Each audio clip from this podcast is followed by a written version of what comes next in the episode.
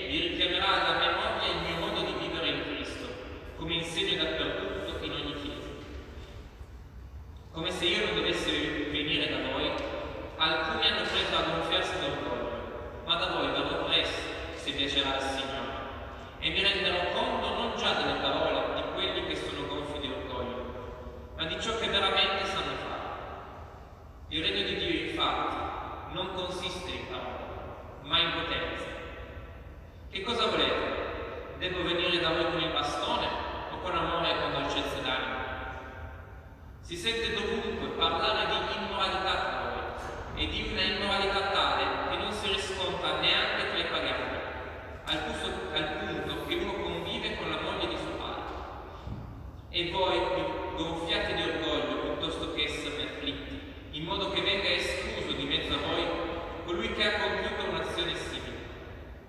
Ebbene, io, assente con il corpo ma presente con lo spirito, ho già giudicato, come se fossi presente, colui che ha compiuto tale azione. Nel nome del Signore nostro Gesù, essendo radunati voi e il mio spirito, insieme alla potenza del Signore nostro Gesù, questo invito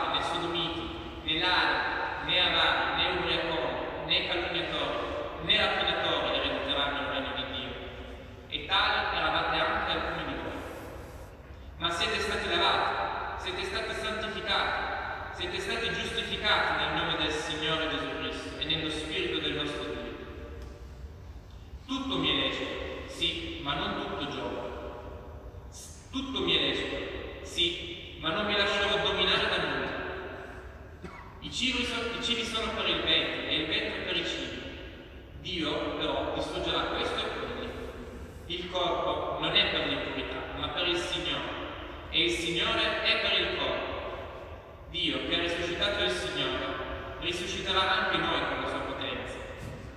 Non sapete che i vostri corpi sono membri di Cristo? Prenderò dunque le membra di Cristo e ne farò membra di una prostituta. Non si amare. Non sapete che chi si unisce alla prostituta forma con essa un solo corpo? I due, è detto, diventeranno una sola carne. Ma chi si unisce al Signore forma con lui un solo spirito. State lontani peccato l'uomo commetta e fuori dal suo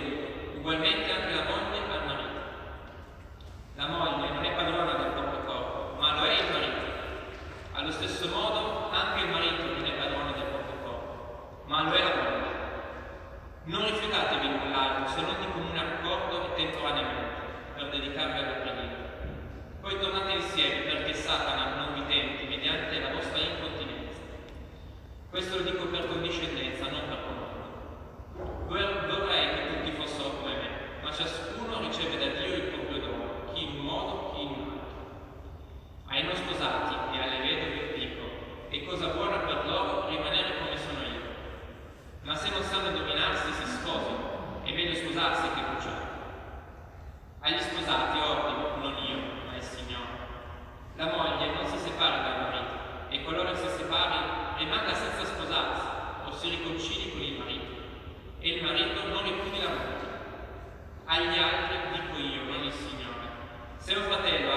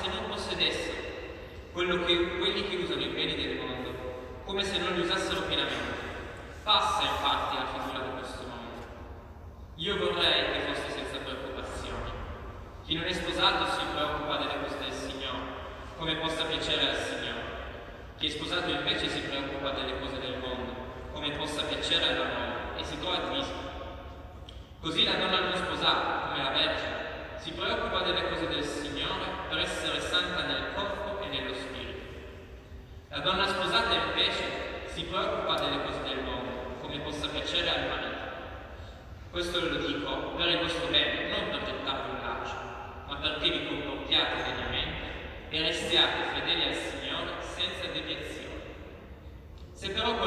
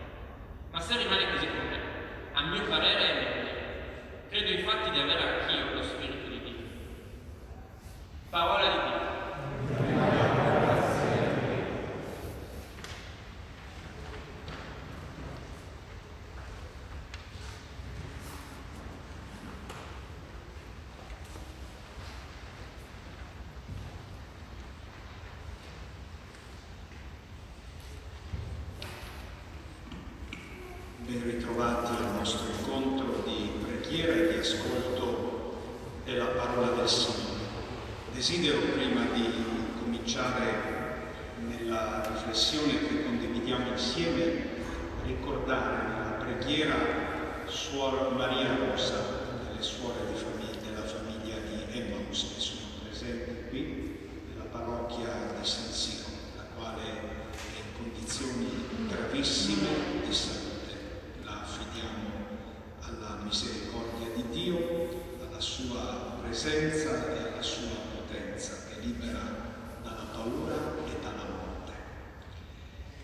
Ci ritroviamo questa sera al nostro incontro ancora con la comunità di Corinto che ci accompagnerà per tutto quest'anno nel percorso della lezione divina. La volta scorsa iniziamo, abbiamo cercato di conoscere un po' più da vicino questa comunità nella sua composizione e nelle sue caratteristiche e abbiamo compreso una cosa fondamentale, come del resto è sempre per la parola di Dio, che quanto leggiamo in questa lettera non è una parola vecchia, ormai morta o passata di moda, ma è una parola detta per noi, detta al nostro tempo e detta al nostro mondo. E tra l'altro possiamo giustamente notare che molti tratti, pur nella diversità del contesto storico e sociale, molti tratti caratteristici di, di Corinto come città, in questo caso rappresenta il nostro mondo, e della comunità cristiana che, vive, che viveva a Corinto appartengono anche a noi anche al nostro cammino e anche alla nostra storia. Tanto gli aspetti così belli e positivi della vivacità della Chiesa, della ricchezza, dell'abbondanza dei doni di Dio, della presenza del Signore nella sua Chiesa, quanto le debolezze umane, le fatiche, i limiti, i peccati, i tradimenti della parola del Signore. Il tema che, ci, che presentiamo in questo secondo incontro è molto interessante ed è, come ho appena finito di dire, anch'esso di grande attualità. Come avete sentito dalla lettura piuttosto lunga, erano quattro capitoli della prima lettera, merita magari tornarci sopra, qualche commento più approfondito nei passi che più ci colpiscono o riguardano più direttamente la nostra vita. In realtà, come avete sentito dalla lettura, i temi erano molteplici, ma quello che vogliamo mettere in evidenza questo incontro è ciò che riguarda il discorso e più ancora la realtà assolutamente preziosa e santa della sessualità umana. L'Apostolo Paolo scrivendo ai cristiani di Corinto sottolinea con forza l'importanza di questo aspetto della vita e a questo proposito dice nessuno inganni il proprio fratello in questa materia, perché il Signore è vindice di queste cose. E poi argomenta dando due spiegazioni molto belle e molto profonde. La prima è questa. Qualunque peccato l'uomo commetta, è fuori del suo corpo. In genere la nostra azione è transitiva, noi facciamo una cosa che è diretta ad un'altra persona o ad un altro oggetto o situazione. E anche le azioni cattive sono così, ricadono sugli altri come danno, come scandalo, come cattiva testimonianza. San Paolo spiega chi invece pecca in questa materia, pecca prima di tutto verso se stesso.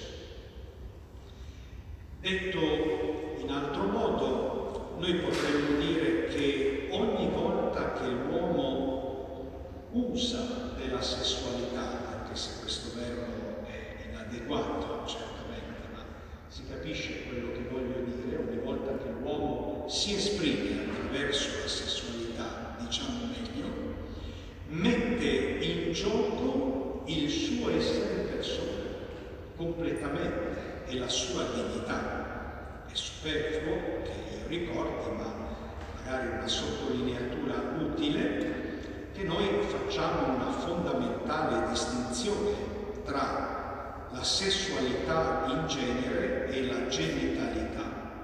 La sessualità in genere è tutto quell'insieme di, di atteggiamenti, di possibilità che ognuno di noi ha per relazionarsi con gli altri. Quindi ogni forma di relazione in tutto quello che materialità, la corporeità del nostro essere, in qualche modo chiama in causa la sessualità.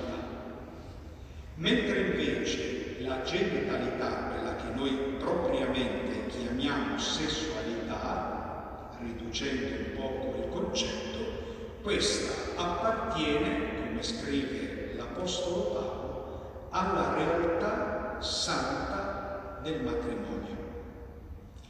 La seconda spiegazione che Paolo dà a sostegno di questo insegnamento è il fatto che noi siamo Tempio di Dio, che siamo abitati dal suo Spirito e che non apparteniamo a noi stessi essendo stati comprati a il caro prezzo con cui noi siamo stati comprati è il sangue di Cristo, segno e strumento della nostra salvezza. San Paolo affronta questo discorso partendo da un caso concreto, come abbiamo sentito dire, e fa un rimprovero molto forte ai cristiani di Corinto. Si sente parlare che non si riscontra nemmeno tra i pagani, al punto che uno convive con la moglie di suo padre. E San Paolo è estremamente puntuale nel pronunciare questo giudizio e anche assolutamente severo nei confronti di questo credente infedele e scandaloso.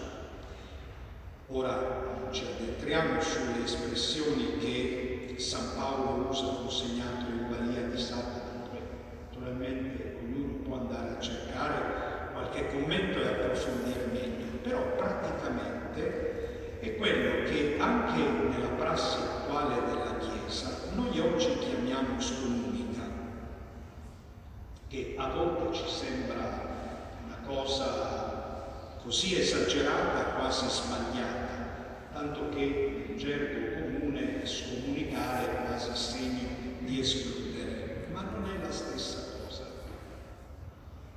Perché San Paolo spiega, anzi presume, che noi formiamo in Cristo un unico corpo, il corpo della Chiesa, che è il suo corpo. E qui dice non è possibile prendere il corpo di Cristo e unirlo ad una prostituta. Qui la prostituta è simbolo del, del male, del male morale. E allora chi commette il male non viene cacciato,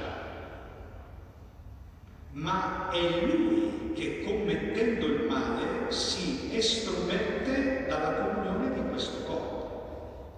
E quando la Chiesa, come in questo caso antico, con le parole che usa Paolo, o con gli strumenti della, dell'azione pastorale di oggi, quando la Chiesa dice a qualcuno guarda che tu sei fuori, non sta dicendo io ti caccio perché ti giudico e non ti voglio nella mia compagine, ma al contrario sta dicendo guarda che hai commesso un'azione così grave da aver reciso i rapporti con e i legami con il corpo di Cristo, per cui tu rischi la tua vita e tu rischi la salvezza eterna.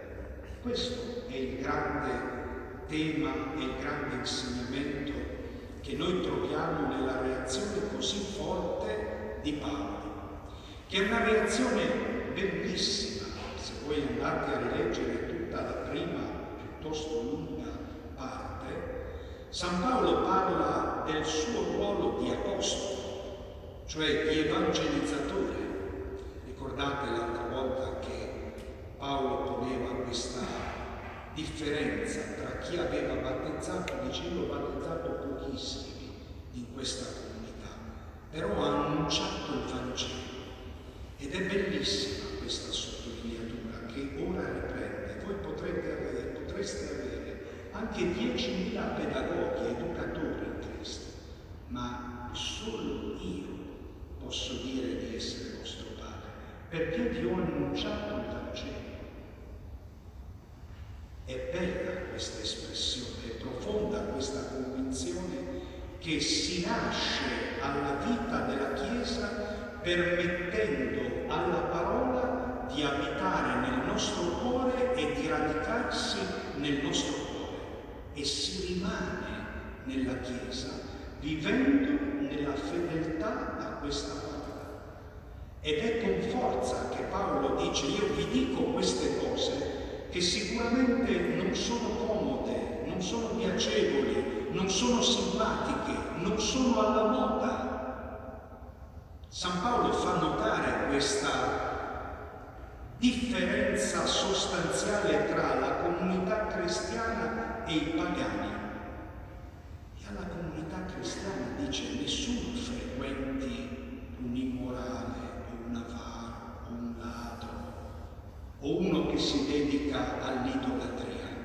Dice certo, non sto parlando di quelli di fuori, se no vi dovrei dire di uscire dal mondo, che non è possibile. Ma sto parlando dell'interno della comunità. Guardate quanto è di grande attualità questo discorso per noi, che spesso ci sentiamo sballottati perché c'è un pensiero dominante, c'è una moda piuttosto violenta, pervasiva, che vorrebbe farci credere che sono cambiate le regole, soprattutto in questa materia. La parola del Signore questa sera ci richiama a prendere sul serio le cose. Abbiamo detto tante volte già in occasione della lezione, perché è un tema caro all'ascolto della parola di Dio, che non è il mondo che deve giudicare la fede, ma è la fede che deve giudicare il mondo. Il mondo ci presenta una serie di proposte,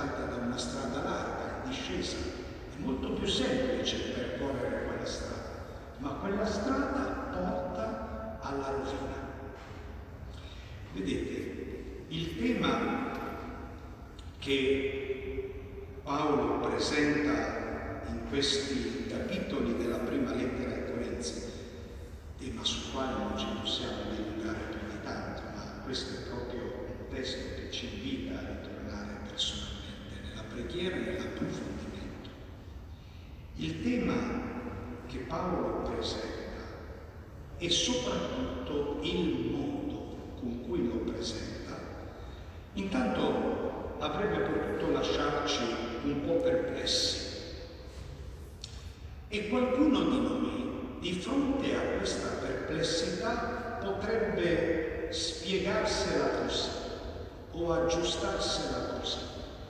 È questione di contesto. La cornice sociale, la cornice storica di quel momento, di quel tempo, di quella situazione in cui viveva la comunità di Corinto, ragionava così.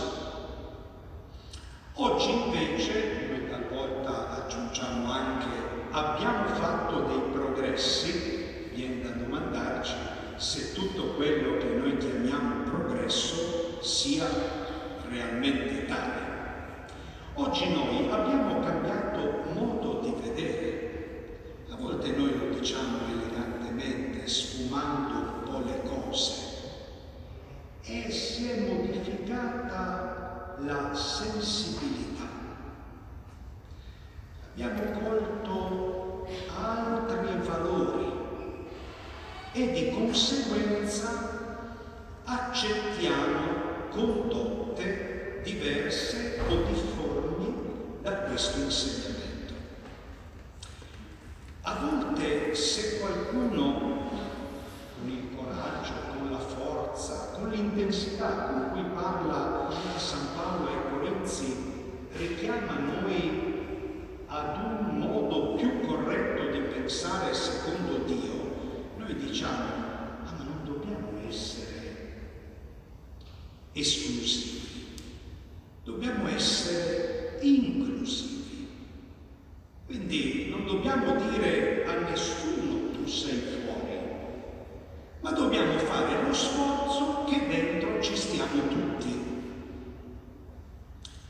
Non è proprio così. Dobbiamo lasciarci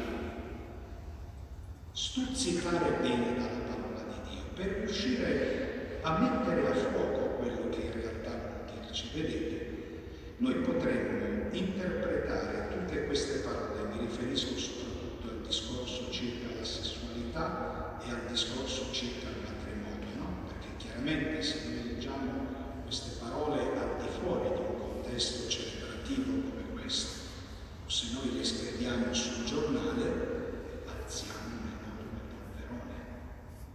Ma non per questo non dobbiamo dirlo. E non per questo non dobbiamo pensarlo e soprattutto praticarlo. Dobbiamo vivere così. Con lo sforzo che richiede, ma con quello che comporta. Vedete, dicevo, l'approccio di dire consideriamo il contesto. Il contesto è cambiato, quindi cambiano anche le regole. È un approccio sbagliato che non rende ragione di questa parola e che ci impedisce di capirla. Questa parola si comprende alla luce di uno dei passaggi conclusivi dell'Apostolo Paolo, quando scrive così, il tempo si è fatto breve.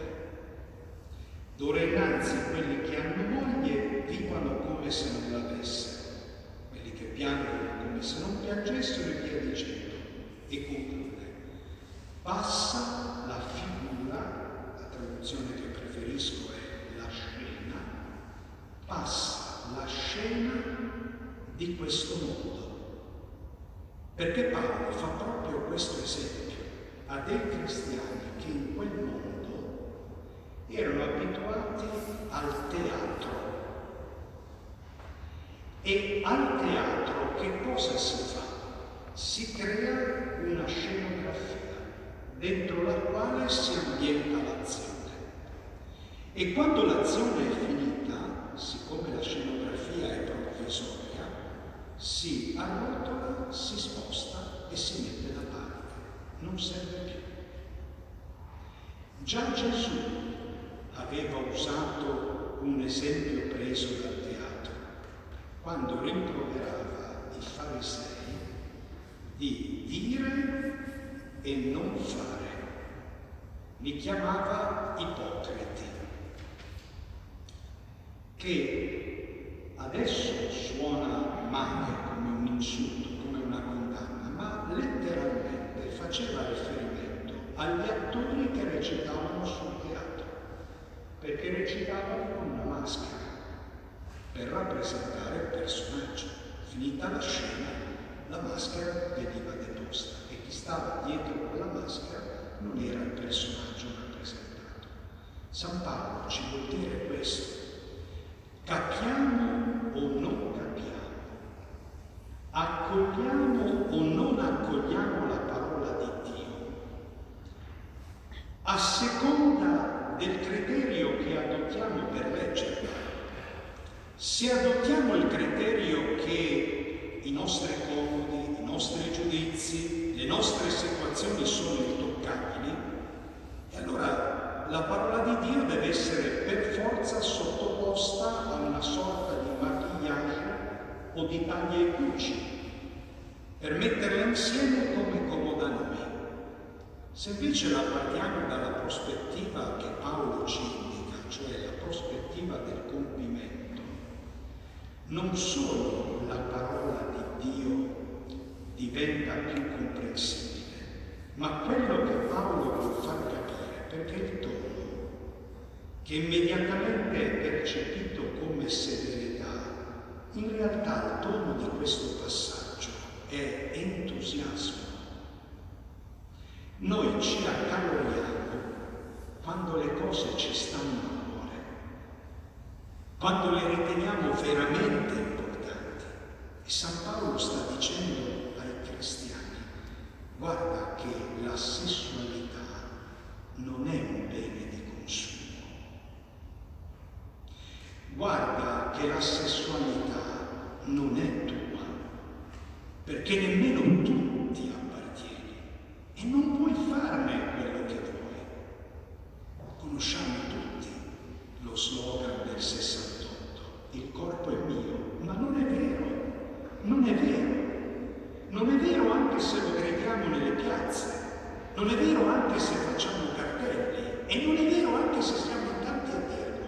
Non è vero. Voi non appartenete a voi stessi. La sessualità non è un bene di consumo. Non è qualcosa di cui ognuno può fruire come meglio gli pare e gli piace. La sessualità è segno e strumento di relazione. Che le prime pagine della Bibbia, parlando della creazione dell'uomo e della donna e colti insieme come coppia, mettono in relazione alla somiglianza con Dio. Facciamo l'uomo a nostra immagine e somiglianza, maschio e femmina li creò. L'uomo non solo come individuo, come persona è somigliante a Dio per tratti molto importanti, ma l'uomo come essere capace di relazione, l'uomo come unito tanto da formare una sola carne con la sua donna, è a immagine di Dio.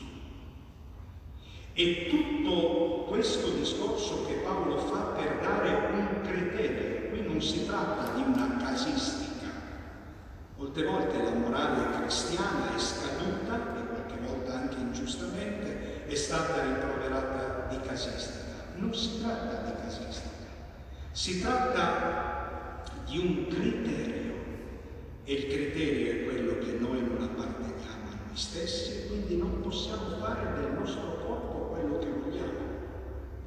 In secondo luogo, che la nostra vita si compie non in soddisfazioni effimere e passeggere, ma la nostra vita si compie nell'incontro con Dio.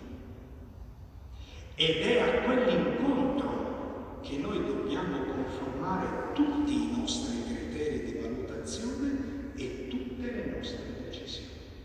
Ed è a quell'incontro che è orientato il matrimonio.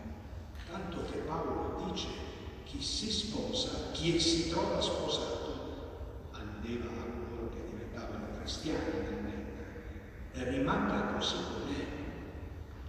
Né la sessualità né il matrimonio è cosa brutta davanti a Dio, al contrario, segno e strumento dell'incontro con Lui. Ma chi intuisce che il senso della vita va oltre le cose va oltre la coreografia che si smonta e si mette da parte perché non serve più. Allora capisce che ci sono altre priorità e capisce che quello che il mondo giudica irrinunciabile può essere tranquillamente messo da parte. San Paolo diceva io considero tutto come spazzatura, non per volesse fare il borioso e disprezzare gli altri, ma per dire c'è un'altra scala di valore, c'è un altro criterio ed è quello che noi chiamiamo purezza.